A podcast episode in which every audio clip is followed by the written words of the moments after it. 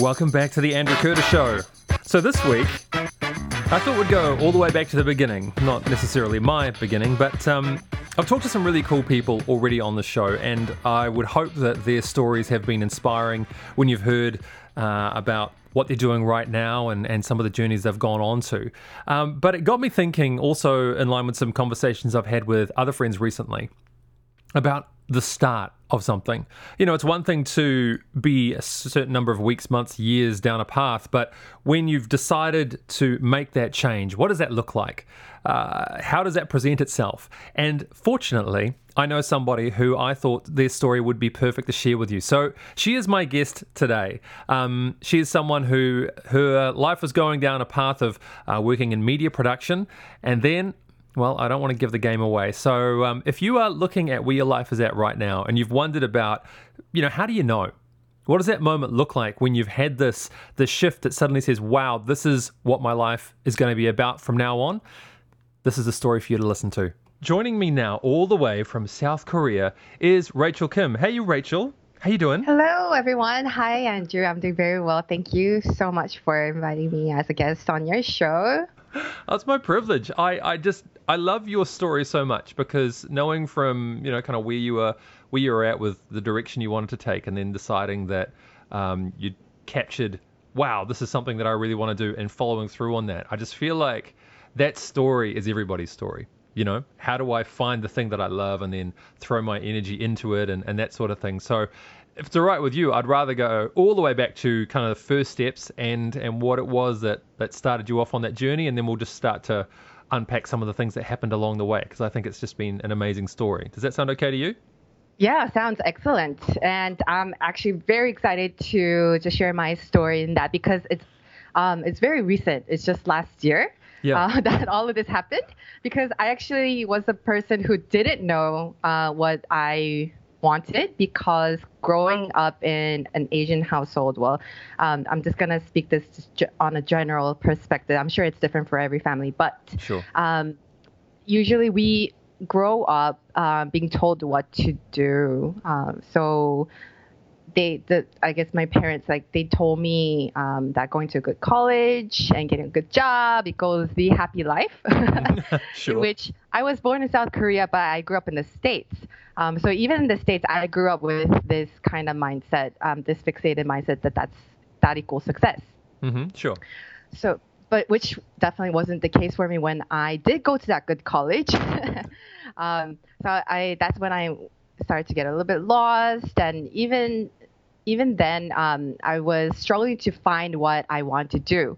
Um, so I just wanted to make this part of the story a little bit short, just because um, even even if uh, you find what it is you want to do, it doesn't end there. So wow. I found out that um, I love media. Um, so I ended up majoring in production, video production. Mm-hmm. So I majored in directing and producing, and I actually got a job here in Korea as a producer. Right. At, at a Christian broadcast station, which I worked where I worked for about four years. But even if I, you know, I, for a lot of people, they would see it as a success, mm-hmm. right? Like I went to a good college, um, and then I found what I wanted to do, and I got a good job. Um, but for me, I actually didn't have my own life because I basically lived at the broadcast station. sure. Um, which was really detrimental for my health as well. So from there, I was like, okay, I gotta get out of this because the world was changing so fast. But but I was um, just kind of stuck with this job, and I wasn't improving in any way, but just doing what was being told to do. So how did people respond when you when you started to say from something that looked from the outside in like a big success? How did you start to raise that issue with other people and say, actually, you might think this is amazing, but it's I'm not into it? How did that go down? I didn't really get to that until now, as I kind of um, saw, like, I'm beginning to see the bigger picture. But even then, I was still on that discovery of finding what I want to do. Sure. In which, even at that point, um, I was like, okay, I just want to update, kind of upgrade my studies on production, and I went. But the school that I went to was a leadership school. So mm-hmm. it's a Christian leadership school that specializes in different things like media and um, and songwriting and and things like that. Mhm. Um, in which it kind of uh, I began to learn a topic that I, I never learned before uh, in my years of school. Yeah. So that really opened my eyes on this topic of leadership, Okay. and which kind of transitioned onto my experience of right, kind of rightful leadership when I got hired um, at Apple as a part-time employee. Mm-hmm. It was very different from the Korean, like I guess the leadership that I experienced at the Korean workplace Mm-hmm. when I worked as What was as the a producer in Korea. So when I worked as a producer in South Korea, I still grew up in the States with the Western education for about 20 years, right? Sure. Sure. So, um, and with that mindset, I started to work in South Korea. But when at, at a meeting, there's this one time when we all gathered and they asked us what for our feedback. They actually asked us for our feedback, Mhm. and I was a newbie. I was a new employee, and I recognized something as um, something that can be improved. And I raised my hand, um, and my the team leader kind of looked at me funny, and he's like, "Okay, you're not supposed to say that because it it makes the team leader look bad in front of everybody."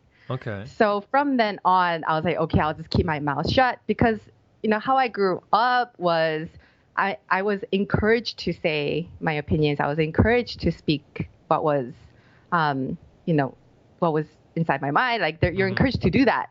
But in Korea, like I wasn't. I was supposed to just like kind of be quiet and just do what I was told to do.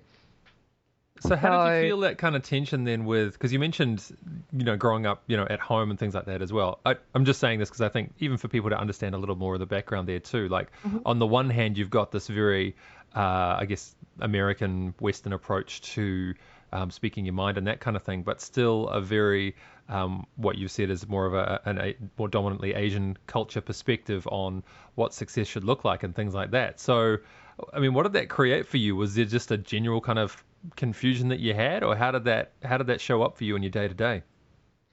Um, it was definitely a confusion, um, but I adapted very quickly. I was like, okay, so this is not how how I'm supposed to um, like kind of uh, I guess act um, because in South Korea that's obedience. Like oh, they um, value obedience, but that is by being submissive to the the people who are like higher up there in the hierarchy in the workplace. Yeah, sure. So it's really based on age and how long that they work there and the title that Mhm. they have.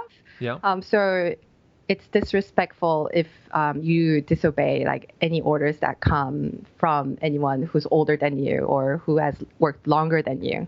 Okay.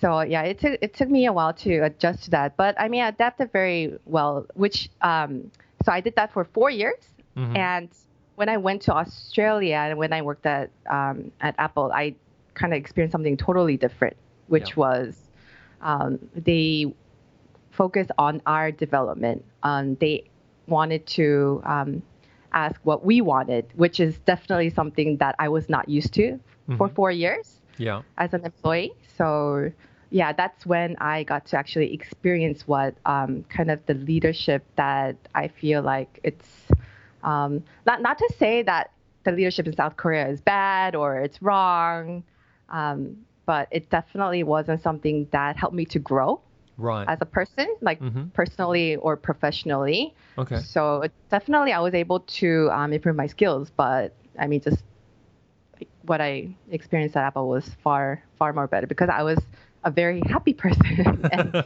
Sure. just being in that positive environment helped me to just grow naturally, Yeah. um, which is the topic that I kind of wanted to get into Yeah. Sure. because that's the kind of the work culture or that that teamwork culture that I want to kind of um, have a positive positive influence over here in South Korea that made me come back to South Korea. Yeah, yeah. Okay. All right. So what was the next step then? So you're you're over in Australia, you're working for Apple, you've seen this um, new way of working, this new kind of work culture. Um, what happened next? So, because I liked working at Apple so much, to the point that I changed my visa to um, a work holiday, which allows me to work full time rather than part time as a student. Uh-huh. So I went to New Zealand. I went to New Zealand um, to do that, but there was a problem with the, with my with the whole visa process. Mm-hmm. So I actually ended up staying in New Zealand for a month uh, when I actually planned for just six days. so that was something that was not planned at all.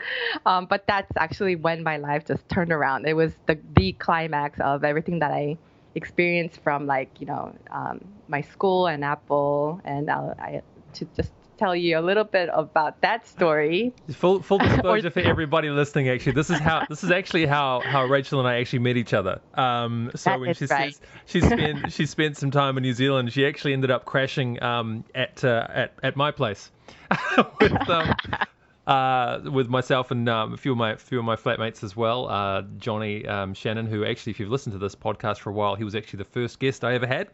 Um, and so yeah, yeah, we had this uh, this house guest arrive kind of out of nowhere that none of us had met before. It was like, hey, we're just gonna hang out here for like a few days, and then we'll we'll head back over to Oz. And we're like, yeah, cool. Oh my gosh. Now, like, I just left it off. I mean, it's such a, it, it became like the most amazing story of my life now that I look back. But then and there, like, I had no idea what's, what's about to come. Yeah. Uh, so, So yeah, Yeah, so tell me, tell me a little bit about that. I mean, you know, obviously for, for people listening, look, okay, I, I said to I said to Rachel beforehand, I said, look, this is a story about you. It's not about me and, and Johnny and stuff. But I guess we were a part of this, so you know, fair enough. So yeah, just tell tell tell us what your experience was like and kind of where things started to change for you.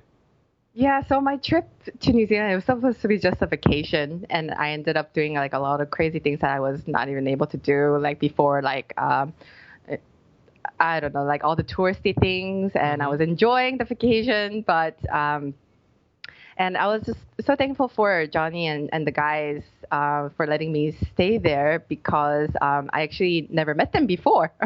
um, just one of the guys who I work with at Apple knew Johnny, so that's how we got connected and I got to stay. And Johnny was uh, more than kind enough for me to stay. Um, but just meeting Johnny and the, and Andrew and the guys, it's just I don't know. I was never around um, these kind of these kind of guys before and I'll explain that a little bit more in detail because a lot of the people who are around me they were always they always seem to kind of go through a very hard time. They seem very depressed, sad, um, always oppressed at the fact that they didn't have that work and life balance or they're struggling um, in one way or another as you know life is hard for all of us yeah it's str- struggling but um, johnny and the guys andrew and the guys so positive on life and um, and johnny is is a motivation a professional motiv- motivational speaker so as i was around these guys i again, being in that positive environment helps me to grow um, Mm. just naturally. So I was able to take on all these um, things that were like all the conversations that were talked about in the house and and um, and all these like little habits that I never really seen around me before. So kind of what of habits were they? I'm fascinated now. I know I I know like I never told you this before, but um, when a topic that you guys don't know comes up come up, it's like you search for it right away, like on on the phone, like it's just automatic. And usually when you don't know something about a different topic, usually just people tend to just you know brush it off. hmm But just being so detailed in that and and all I don't know all these mm, kind of eagerness to know more and learn more. And yeah it, it, it kind of started with that. And as my as I found out my visa wasn't wasn't gonna come out I stayed for about three more weeks I think. Yeah. and I was like, my gosh, what's going on? And and day by day, I had no idea when the visa would come out, so I didn't know what to plan. Like I didn't know what to do. Yeah. Um, so I started to explore New Zealand and all these places, but um, I decided to just stay home because I pretty much went um, around all of North North uh, New Zealand, like parasailing, something I've never done before. Yeah. I went horseback riding. I did all these crazy activities. Um, but I was like, okay, I did enough. And I came home and I picked up a book that was just in the house. It's called Slight Edge by Jeff Olson. Um, in which I wasn't really that much of a reader before, Mm-hmm. but as I picked up that book, it was I don't know, it just blew my mind. It, it was the book was about doing the little things every single day continuously, Mm. and that will get allow you to get like pretty much anything that you want in life. Yeah. You can get achieve your goals and your dreams by doing the by keeping by actually doing the small habits every single day. And Jeff also mentioned that five percent only five percent of the people do it, and ninety five percent of the people don't do it. And it may he recommended like small habits like reading ten pages of a book a day, Mm. and it's easy to do it, right? Yeah. But it's also easy not to do it. Yeah. Yeah. And from there, I got like so challenged. And I was like, okay, I will be that 5%. And that was when I started to just like go to bookstores and library and, and, and start to read all kinds of like books on leadership and self development. Sure. And um, that was possible because I was around like you, like people like you, Andrew and Johnny, who were reading those kind of books. Sure. Because yeah. if that book was never there at the house, like I wouldn't have, you know, just watched a movie or something, or this, I wouldn't have ever had access to that book, which Mm. kind of was that pivotal point of Sure. kind of, kind of giving me that revelation that, hey, I just lived life. I was just satisfied living life um, based on what everybody thinks thought of what success was, which wasn't. So uh, I actually want to get that uh, delve in a little bit too to that. Um, I don't know that moment of insight that you had, like because what I love about this story too is that in many ways it wasn't planned. It was just kind of this adventure, but you had this moment where you suddenly went, "Oh my goodness." Um, I've been living my life in a certain way, and to me, the definition of an of an insight is when you can't go back to the way things were. You know, when you you kind of seen something, you go, "Oh my gosh, life is actually this way," and you can't go back to pretending that it's it's not like that. So, can you dive into that moment a little bit more for me, and, and tell me about that experience when you saw this potential? Of finding Well, yeah, What- just like of what, yeah, of what, of what your, you know, when you when you mentioned you, you know, you suddenly read this book and suddenly went, wow, I'm going to be one of these kind of, you know, the five percent uh, kind of people. Like, yeah, is there anything more to that story there? Yeah, so as um, as I start as that became uh, that turning point in my life, I started to realize that keeping that one good habit evolves to producing a lot of other good habits. Like I started to just underline all the things um, that just popped out at me and things that I could really apply. And I started to write that in a notebook.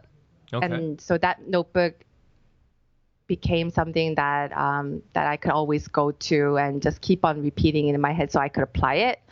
Um, so I began to apply this just like instantly. So everything that I learned, I began to apply instantly, and by sharing that with other people, it I noticed that it, it had the power to influence those who heard of, heard that, heard what I learned yeah. um, instantly as well. So I guess the journey kind of started from there. Mhm. And that's when I discovered um, this thing called, this area called life coaching, a life coach. Yes. So Tell me that's when I discovered that. Yeah. Yeah. So I was definitely, uh huh. I was going to say because you've had some pretty remarkable things happen in that space in, in just the last, you know, last little while. So yeah. So tell me more. Sorry, I jumped in all excited. Go.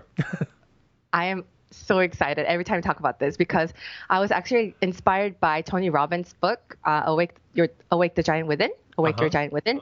Yep. And that's when I discovered that you know he just called himself a life coach, and just reading about everything that he does, um, I you know began to realize that that's what I want to do. So I started to have him as my role model, and Andrew, you recommended uh, Vinh Giang, uh, the magician, also keynote speaker and entrepreneur, for me to follow. So, um, so having just being around like people like you, Johnny, and and people who have been like reading all these books or listening to these podcasts, I was able to be more um, uh, aware of these kind of people because I didn't even know who Tony Robbins was before. Really? I was, really? yeah, I was Ah, just okay. just you know working in um, as a producer for four years without knowing what's going around in the world or who's out there. Like I haven't heard. So it's really really important who you what kind of people you are around with that Sure. who you surround yourself with Mm. um, because it really made that difference in my life um, knowing who tony robbins is knowing who vinh giang is because eventually um, me following vin and tony robbins i um, i kept on re- listening to like the videos that they post on youtube. Hmm um, even after I came back to Australia. So after that month of staying in New Zealand, after I came back to Australia, I still kept on um, going. So I kept on reading every single day. So even to, to to today, even to the point of today, I still read every single day. Mm. Um, and I did not let that go. And the amount of books that I finished is just massive compared to like how many books I read like for the past 20 years of my life. Yeah, sure. Which is very saddening. Um, a lot of people don't like to read um, in in Korea as well. Um, the, um, so that's what I'm trying to get the young people to do is don't to think, I don't think that's unique to Korea. I, I heard I heard a stat that said something like upwards of 50% of people once they've finished high school Mm-hmm. um, will not read another book from cover to cover again for the rest of their life. That is true because they're so, um, I guess, around like um, like K-pop and media, so they just like to watch like K like Korean dramas a lot, not necessarily read. Sure, sure. uh, so I found this like huge, huge power in reading. Um, Yeah. A little bit later, late, but yeah, um, yeah. I, I discovered that unfortunately when I'm 30. so I'm trying to tell people in their 20s or people in, their, in college, like, please read. It's gonna change your life. Sure. Um, But when you read though, like what what are you looking for when you when you start reading? Because what I have found too is that if I when I've talked to people about reading, um, people who read just to say that they read, uh, you know, they'll keep it up for a short period of time. But listening to you now, and and from what I know of, you know, talking to you before now as well, that you don't read just so you can say you've read books. You read for a deeper purpose than that, right? Yeah. So I rec- I usually don't like to recommend people reading novels um, Okay. or fiction. Mm-hmm. I usually tell them to uh, read like self development books on self development or anything that they're interested in. So as as their career or their dreams or occupation. Um, so for me, it was uh, the area of life coaching. So I read a lot of books on uh, uh, that Tony Tony Robbins wrote, or people um, who are motivational speakers, and even um, there's this book called um, "What I Learned from 100 Days of Rejection" by Jia Jiang. Mm-hmm. So he wanted to um, do all these things that will help him to practice being rejected. So Wow. to help build endurance. So he did. He first started off with like this YouTube challenge where he wanted to do things that are obnoxious that he knew that will get rejected somehow. Okay. Yeah. But the cool thing is that he learned so much from that. Um, that people actually did what he asked for. Wow. So one big thing was uh, he asked he went to Krispy Kreme and asked them to make like the donut that was in the shape of the Olympic rings. Uh-huh. Yeah. and then the manager ended up making it for him for free. What? I know it's crazy, right? Yeah. So um, first he wanted to just you know be, build endurance and just practice becoming rejected, um, so he Sure. can uh, kind of go for like um, I guess do a lot of things that he would think that he won't be able to do just for himself. Yeah. But he actually discovered more deeper things than that. So he wrote a book about it in which by reading that book, it helped me to kind of um, take on challenges that I would naturally think that would not work out. So Mm. that was when I contact, contacted Vinh Giang, um, Mhm. the keynote speaker. Mm-hmm. So I followed him uh, on like Facebook and I saw his YouTube videos and I kind of um, became very aware of his how, how his um, thought processes or his the message that he sends out to his audience. Sure. Um, so that helped me to know what his like um, I guess form of communication was, like what he desired what Hmm. the most in terms of communication, which was through video, because he Mm-hmm. posted a lot uh, a lot of videos, and he has a he runs a communication workshop from like uh, two three times a year, Mhm. and um, to apply for that, you have to actually um, film a video about yourself, telling who you are, and that's how you apply, how you audition for the to get into the workshop. So I um, wanted to uh, kind of send a video message to it. hmm So I went to one of the biggest bookstores in Korea cool. and shoot that as my background because I knew that Vinh like um, thought of reading as a huge importance. Well, like reading was a huge importance for him as well Sure. because seeing in one of his videos he mentioned that um, that one reading one book becomes your army. Mm. So the like how many books you read becomes like the size of your army. Sure. And I was really inspired by that. So I went to bookstore and I filmed a message. I was like, "Hey Vinh, um, I'm this just random girl in South Korea Yeah. with this dream of doing what you're doing Yeah. here in South Korea because South Korea needs it. They need Yeah. people. They need leaders like you, Mm. and they are craving it right now. The young generation is craving for that kind of leadership.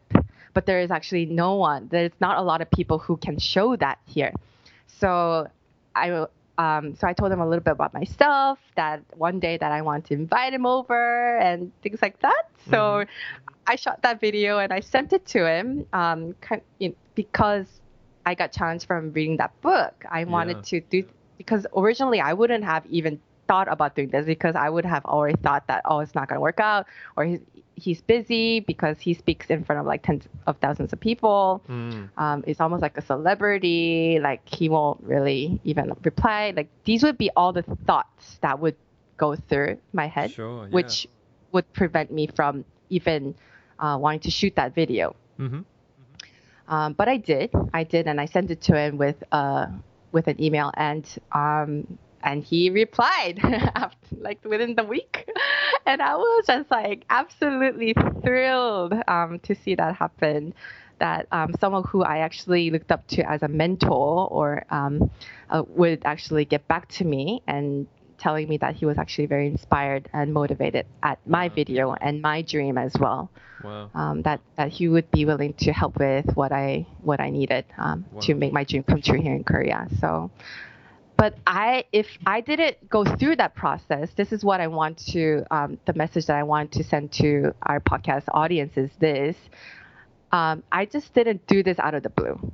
I by following Vinh for a few months, I knew um, what would be the best form of communication, what would touch his heart, hmm um, I knew who, what kind of person he is. I did my homework in, in looking at and watching all the videos, um, so that I wouldn't have to like you know ask the ask a question that he already answered in one of the videos. Sure. I Yeah. mean? Yeah. So Yeah.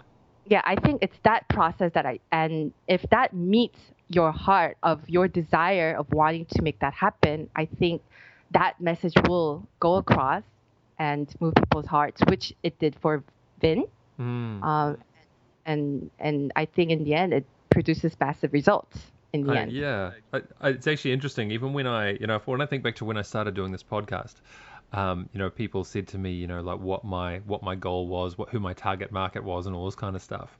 Um, and one of the things that I said to people right back in the very beginning was for me that if I create the kind of content that that really, you know, comes from my heart, um, people who are aligned with that will naturally get on board with it.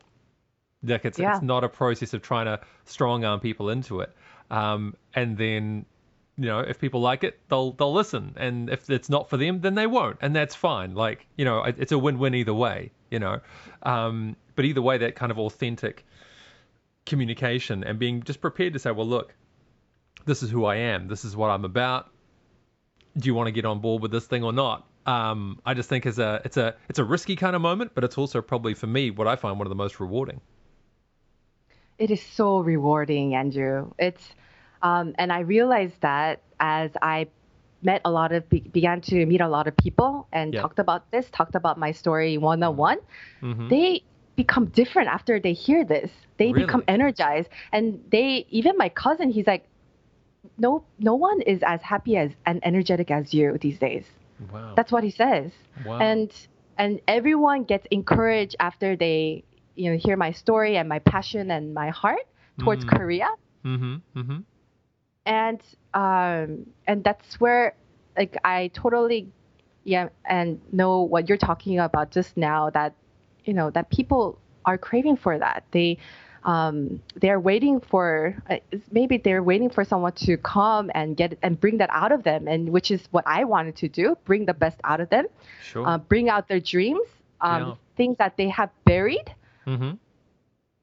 but kind of discovering that and help them to get into healthy habits that will help them achieve that realistically. That's my role as a life coach here in Korea. And and this is all stuff that just naturally started to unfold for you as you started to look at the things that caught your interest or the things that stirred your passions as well. Is would that be a fair way of summing up how that journey has has gone then up until now? Most definitely. That's the way. Um, it's the healthy habits. It's not, um, it's really looking into how I allocate my time.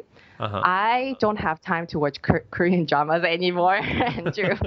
I used to love it, but I just don't have time. I, I wake up at five in the morning. Yeah. I go to um, listen to a motivational kind of um, like um, uh, what what would you say a lecture Yeah, uh-huh. sure. Uh-huh.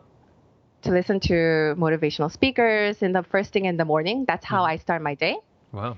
And then after I I love. I just absolutely love long black. so Tell me about it. I yeah, Yeah, I yeah. have to have one cup of black coffee a day to start my day. It just keeps me going and just being Yeah. in the cafe and um, just spending my first like my first part of the day um, reading Mm-hmm. just mm-hmm. get me energized throughout the whole day Yeah. and that get and by reading and listening to these podcasts or um, or videos it gives you ideas it gives you creative ideas as you listen to them so one creative idea i had was um, kind of looking for life coaches on instagram Oh, okay. Yep. yeah so i hashtag life coach in korean to Okay. discover to discover the people who um, have been doing this for a long time in korea Yeah. Because my thought was okay if i want to be a life coach in korea i have to look for people who already succeeded in becoming Yeah, a life coach in korea and Yeah. see like what their journey was and to Mhm. follow that f- follow those footsteps um, so the person who i contacted he's been doing this for about seven years or so Wow. Okay. And um, he was actually finding you know what was the most effective way of um, helping people discover like helping the young younger generation so he basically had the same vision as i Wow. so and i asked him to meet me just Yeah. like out of the blue i was like hey i love what you're doing can you meet me Cool. i was like because i have the same heart and vision as you and then he's like cool let's meet Wow. and um, yeah, which was totally cool. And through him, he introduced me to this another lady who was doing this for six, seven years. yeah. Wow. And she is actually, um, she acts, um, her role is like kind of a bridge where she connects mentors with students or people who need it Mm-hmm. or people who want it. And she's been basically, she went to pretty much um, all the universities um, in South Korea. Mm-hmm. So that was amazing. I got to, and and as after I got to meet her and connect with her, she asked me if I wanted to run a four week workshop with college students regarding Wow. life coaching. The yeah, dream. and have the, the dream. this all just happened within the span of a few months, not even like three, not even three months, yeah. Andrew. that is. Um, but it was it was me by uh, I d- was able to do that by putting into action what all the things that I learned Hmm. through books Mhm. and through by watching videos and listening to podcasts and studying about leadership. Um, I as I put those things, that knowledge into action right away, it just produced massive results. Yeah. You, you know what else I love about this story, and, and I've thought a couple of times while you've been speaking as well, is when you come to the understanding that there are, are actually a huge amount of people out there who would help you if you ask them. That Like- is totally right. like that that was a to be honest something that came to me really more clearly and only the last few years um, was just this idea that you know I even had too that was like well you know it's all going to be up to me and I'm going to have to figure this out and then I'm going to do this. And I mean I'm not naturally an organized kind of scheduled routine kind of person. So for me that was just so overwhelming that it tended to result in me just not doing anything. Um, but when you start to go actually there are people out there who even going back to that story of the guy you know his 100, 100 days of rejection um, that when you suddenly realize you know what if you actually ask you'd be surprised how many of these they'll never say yes uh, actually do say yes That's the secret. That's the magic. That's, That's the, the magic. magic. potion. Yeah. Just to ask people. come on Mhm. yeah wow And uh, one thing I want to go a little bit off tangent, um, Yeah, but it's it. still relative um, to what we're talking about. Is so when I was still in New Zealand, right? Yeah, um, and the visa finally came out, I was like, okay, I pretty much did all the activities that I could do, but I have a little bit of time before I take off, fly Uh-huh. off to Yeah. Australia, and uh, and I was talking with you guys. Um, uh, as to like what I should do, and I was talking about bungee jumping. yes yes but bun- uh-huh. bungee jumping was not not even in my bucket list. so you had to get a new But- bucket But just because I mentioned it, Andrew, you just said, just do it. Just do it. yep and then I was like, okay, I'll just do it. And then and then when I got up there on the bridge, I was like, what have I gotten myself into? yeah Right. And then but I still was able to jump. But I after jumping, I was like, I did. I was yelling out, I did it. I did it. And this became a huge um, chunk of my story because I realized this one thing. The Hmm. reason why um, I, you know, a lot of people don't do bungee jumping or I wasn't able to do bungee jumping was all these, again, these thoughts of telling myself that are like all these things that prevent you from jumping. Like, for example, what if the the, the rope breaks or what if Yeah, I get sure. a heart attack? There's all these like horror Yeah. horror stories about you know Yeah. about bungee jumping out there and um, but if I listened to those thoughts and obeyed those thoughts, I wouldn't have been able to jump. But yeah if you just wipe all those out and just make a blank slate and just act it, just do it, Hmm. just you did it and you're able to share this like crazy story with everybody else and motivate them. Um, so I was I actually used this story to motivate people to just do it nice um, and kind of help people to like kind of change mindset, change negative mindsets that prevent them from going forward.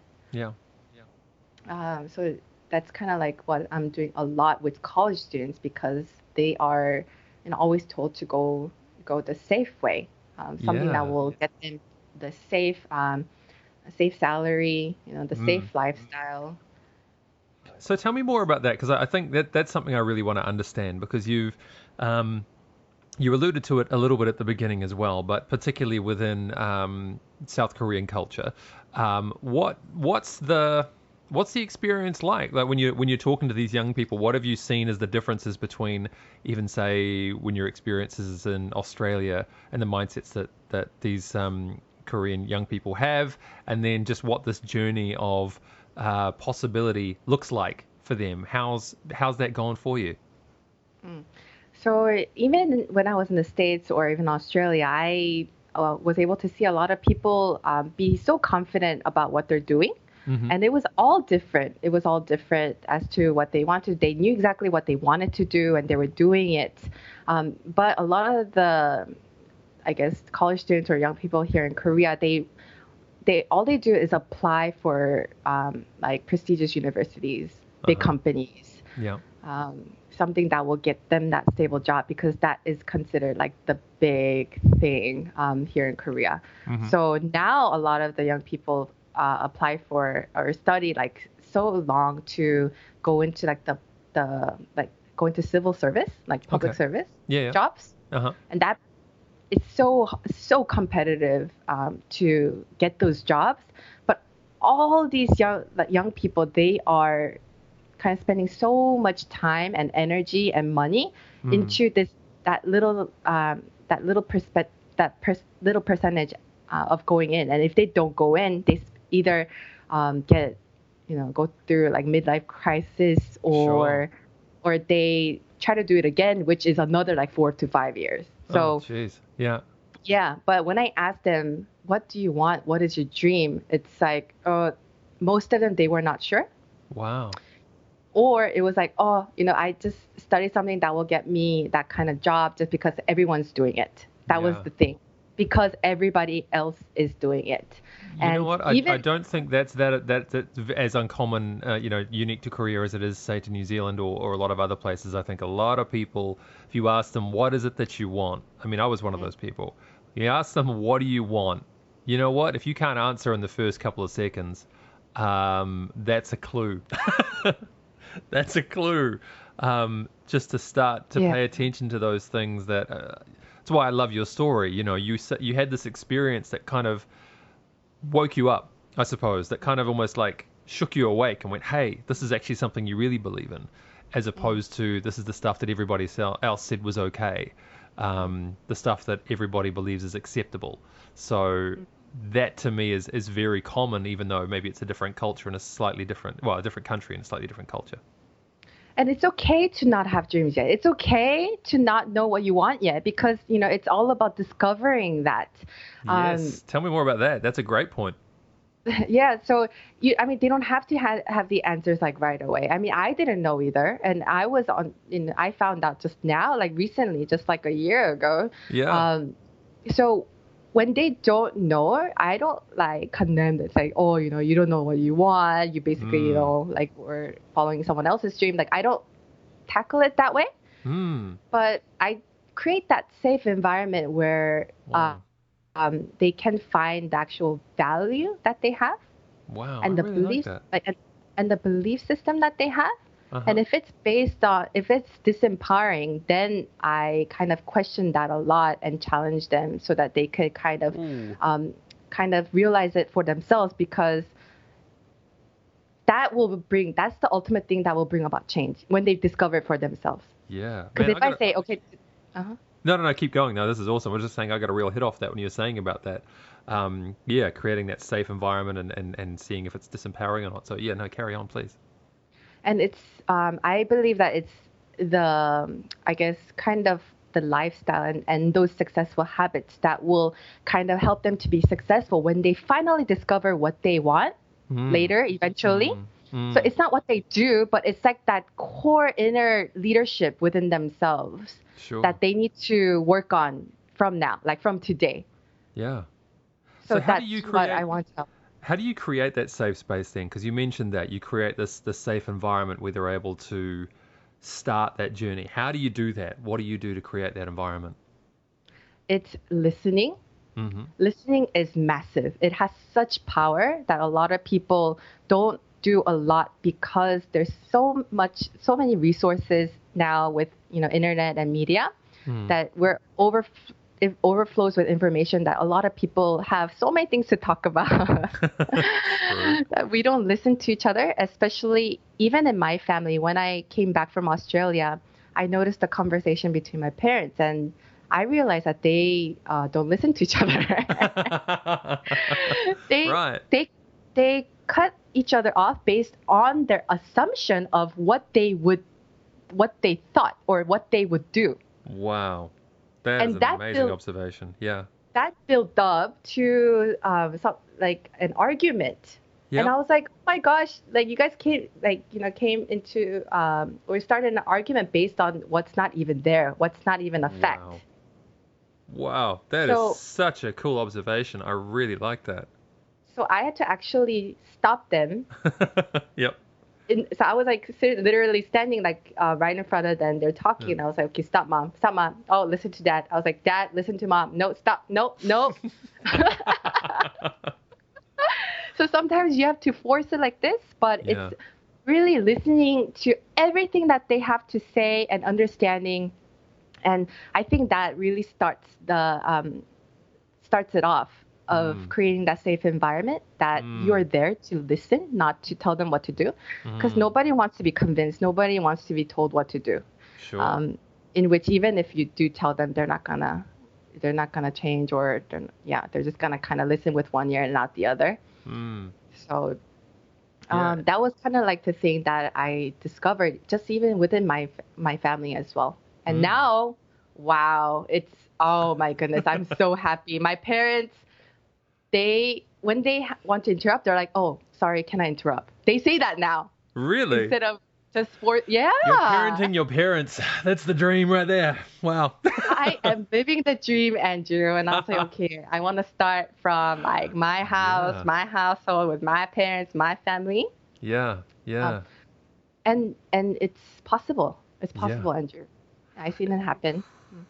Uh, uh, and you also made that point as well, which I'd love to come back to. That you're also, and I, I actually have consider me consider me uh, having learned a lesson there as well.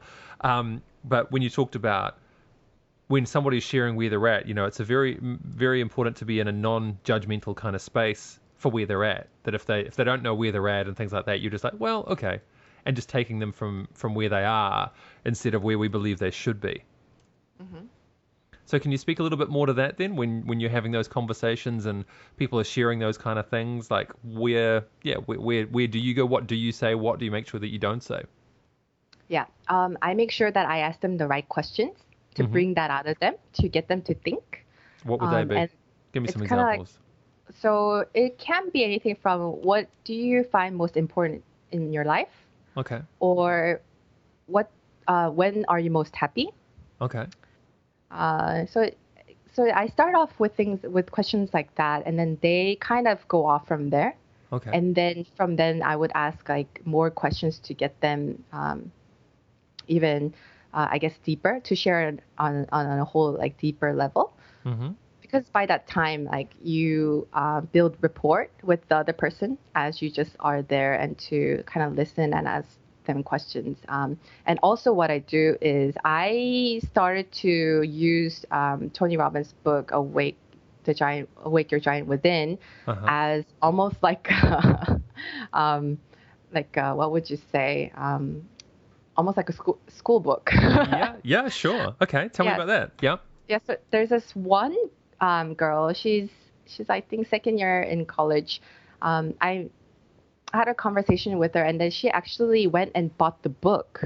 okay And I was like, oh wow! Like I was amazed at how like quick her action was, and I was like, okay, why don't we just meet up and share about what you read? Um, Nice. So from from there, um, because the book talks about finding your true values and beliefs and all that, um, as I as we just kind of talk about that topic, um, I get to discover what her values are, what her priorities are. Um, sure yeah, so right, that's what I'm doing right now with uh, when I do life coaching one on one. mm-hmm mm-hmm And I would love to share one more thing, Andrew, because I have Please. actually thought a lot about this. okay Because here in South Korea, when you say life coach, yeah it's actually a very um, a, a, it's a term that a lot of people don't like. It, a lot of people find unusual. okay They go, they ask me, so what's life coaching? and, Sure. and and the term life is so broad and it's a little bit abstract Right. as well. yeah So um, it was really hard to um, kind of when I share that I'm a life coach um, to kind of paint that picture in that other person's mind of what that occupation or that job is or what Uh-huh. that is yeah in general. So I tied it together with teaching English okay um, because a lot of people in Korea want to learn English. It's there's a high market, always a high market for um, for English, like for learning English. yeah So, um, and a lot of people, when they meet you, like they want to know what they're getting out of Okay. that meeting. So, Yeah. for they want a result, a specific result. So this was the way for me to kind of confidently say, "Hey, you'll be, you'll learn English." But I tied, I personally tied it with coaching, life coaching. okay So I teach English through the life coach coaching content. cool what a cool I- idea what a cool a- idea it's something um, I love doing re- recently after Mhm. coming up with that idea. When I do one-on-one tutoring, there's this um, one college student. He is a professional like opera singer, okay and I first asked him, "Why do you want to learn English?" Because Yeah. not even a lot of teachers don't even ask that. They just like teach you grammar. That's it, right? yeah sure yeah And then he begins to talk about how he wants to use English when he goes overseas as a professional singer and has all these like great conversation in English with like other people, other professional singers. So I take them there. Okay.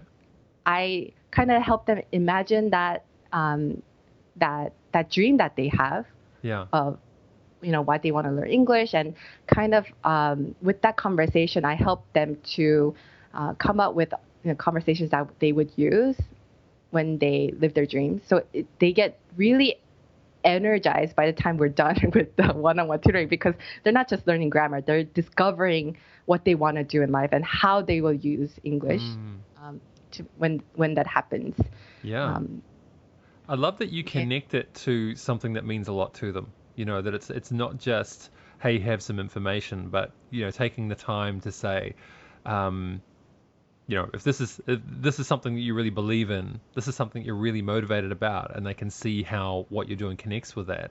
It unlocks a whole nother level of um, energy and and um, commitment that you don't get if it's just a well, I suppose you better learn English, so here's some commas and here's some you know, here's some grammar, have fun.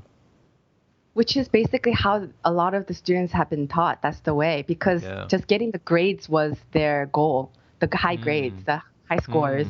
Mm. Do you So find do you find with that that like because you can get high grades and not really know anything, you know what I mean? Yeah. Like have, have you have you experienced some of that? Oh yeah, a lot of the students they don't know how to have conversations, but they're so good in taking tests and writing, Wow. but they actually don't know how to speak because they feel like they have to be perfect um, before they can speak out with conf- uh, with uh, with confidence. interesting. Wow. Yeah, so that's why I don't even go into grammar at all. Like I just like make them like talk. Just even though I encourage them, it's okay. Just if, even if you're wrong, just like speak. Yeah. Um, then Yeah. again, it goes back to creating that safe environment for them to kind of um, talk comfortably. Yeah. Mm, mm. See, I, I actually I love that because that whole idea of a safe environment was something that came up um, in a different area for me in the last week or so, um, but was just around the idea of having difficult conversations with people, um, and this idea that we often say, you know, is it the right time? Is this the right time to have that conversation? And I think it's fair to say there are a couple of occasions where you need to be sensitive to circumstances and things like that. But what I saw anyway for me was that really that whole idea of um, is it the right time uh, is a way of stalling because if you if you can't create a safe environment, you're always going to be waiting on circumstance to give Right. you that that right time. You know, but if you can if you can create a safe environment, that means you can have that difficult conversation anytime because you can make that other people other person feel safe and talk about that thing that otherwise would be really difficult to bring up. Oh, that's that's exactly right. That's ex- actually what I'm experiencing right now. As I, I mean, I it's been only about a few months since I've Okay. um, done life coaching. Yeah. Things that are related to life coaching here in South Korea. But what I experienced so far was um, it's not having this, okay, week one, we do this, and then your life will be great. Like, and week two, we're going to do listening. Right, week three, right. like, but the students actually want that. I bet. But I realized that that's not the way. It's different for, it look, life coaching looks different for everybody. Sure. Well, life looks It's different not- for everybody, right? Exactly. That's why um, creating a safe environment for everybody who I meet. Um, I mean, I guess this would be more relative to one-on-one meetings rather than like small groups. Uh-huh. Um, but yeah, that's that's what I actually realized that you have. It's it's kind of you don't know what's gonna happen until you meet that person and Yeah. you hear their story. You see, I, I would actually challenge that thought too, that it's not about, you know, in, in groups as well. Because for me, the, I guess the revolution I've started to observe when it comes to, to leadership and, and, and talking with people like this is that there was an old school approach, and it goes all the way back to that story you shared at the very beginning, you know, that said that leadership was very, um, uh, it's very regimented, and, you know, there's a lot of, um, can be a lot of fear or in conformity in that Yep. kind of environment. Um, but it's just not the best way to get. Well, it's not the way to get the best out of people. It's not the way to really No. energize people and release the best of them. So it's been cool for me to see in the last little while how leadership um, thought leaders have started to acknowledge that actually this trust-based, um, safety-based leadership style really does work. Um, and it's these old school people who are perhaps more used to leading through fear or intimidation or you know big scary consequences um, that I think are probably finding it the hardest to let go. Have you, have you noticed any kind of I don't know tension or conflict with that with people who feel like you need to really put the acid on someone to get the best out of them?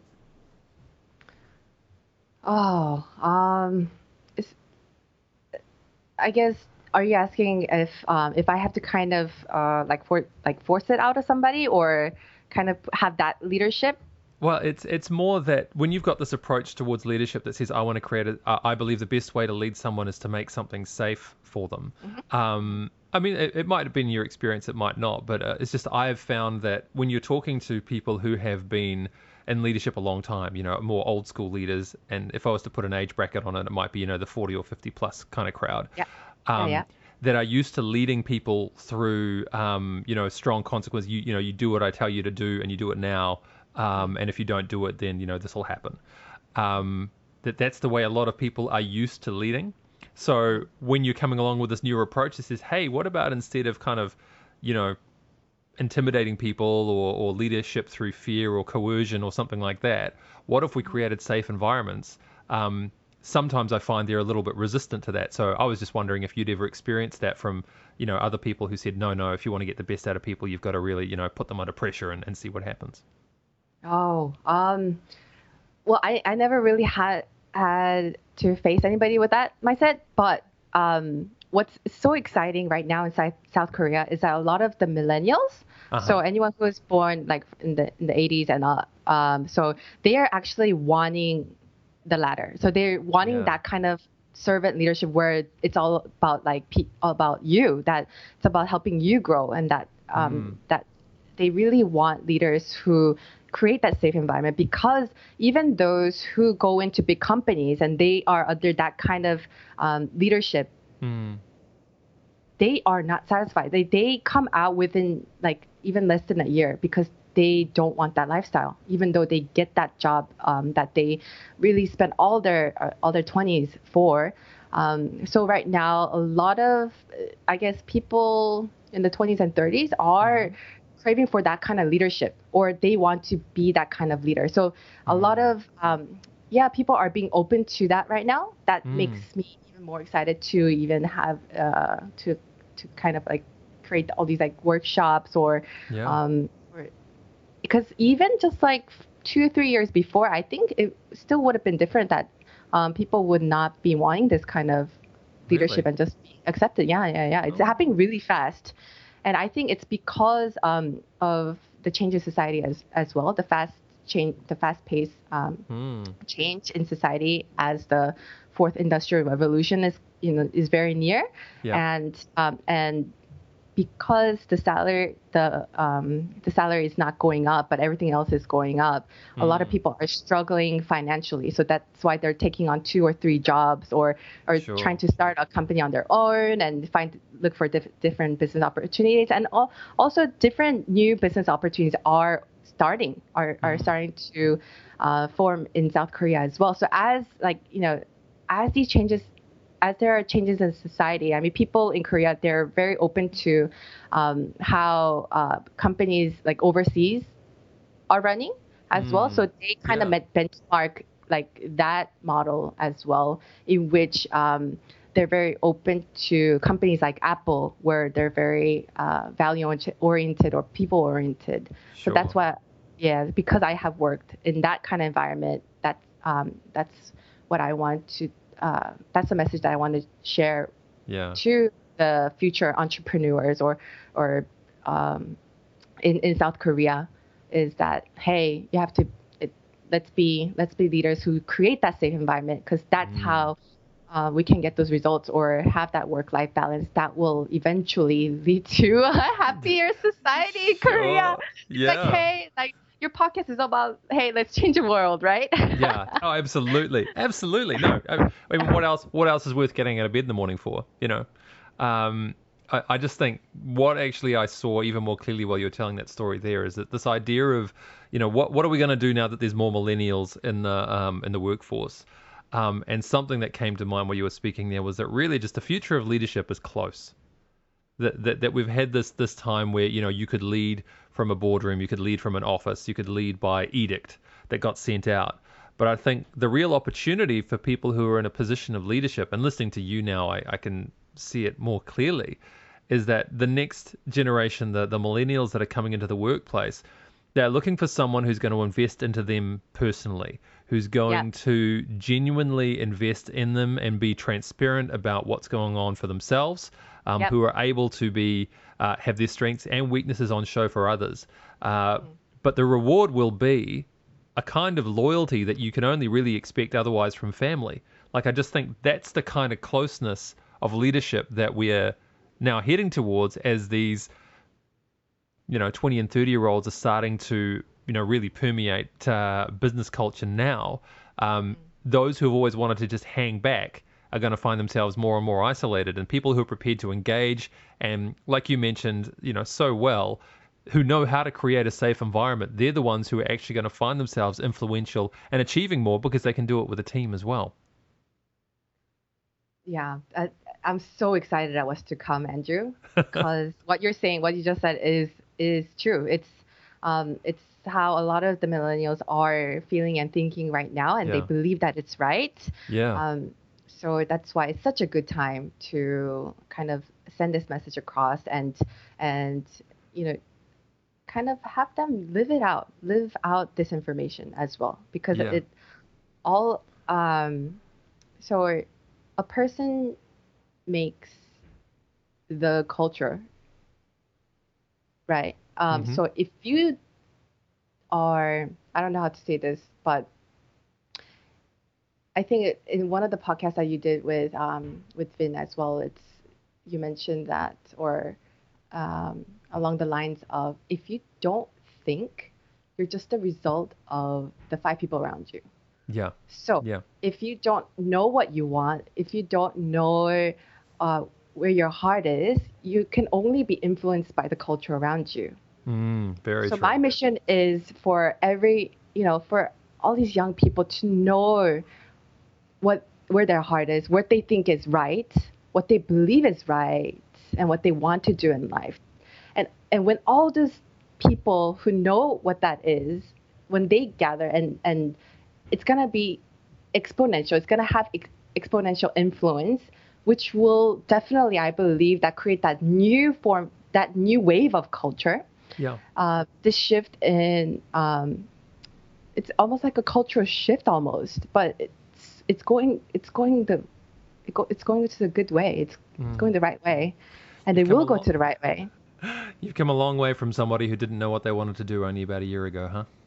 Oh my goodness, it's crazy. I I am I uh, anyone who meets me even a month after, they feel a difference. Yeah. Like even my best friend, she like I wasn't able to meet her for like a month, and then she met me. She's like, oh my gosh, like I could feel the difference already. Mm. So, yeah, I mean like I am. I don't know. Like my heart keeps pumping. it's so exciting, and yeah, it just happened.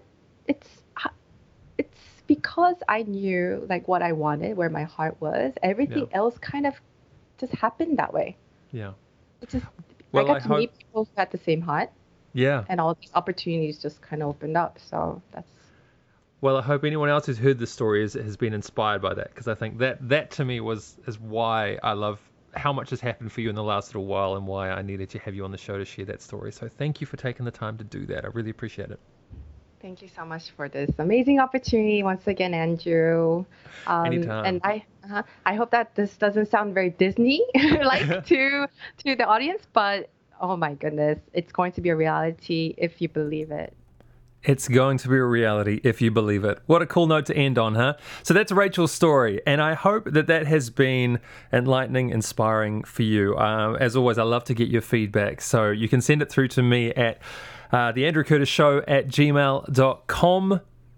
Would love to hear what you thought about that and how it might apply to your journey, or maybe somebody that you know who's looking for uh, that thing, that that mission, that purpose that really resonates. So anyway, always appreciate you taking the time to listen. We'll be back in soon. See ya.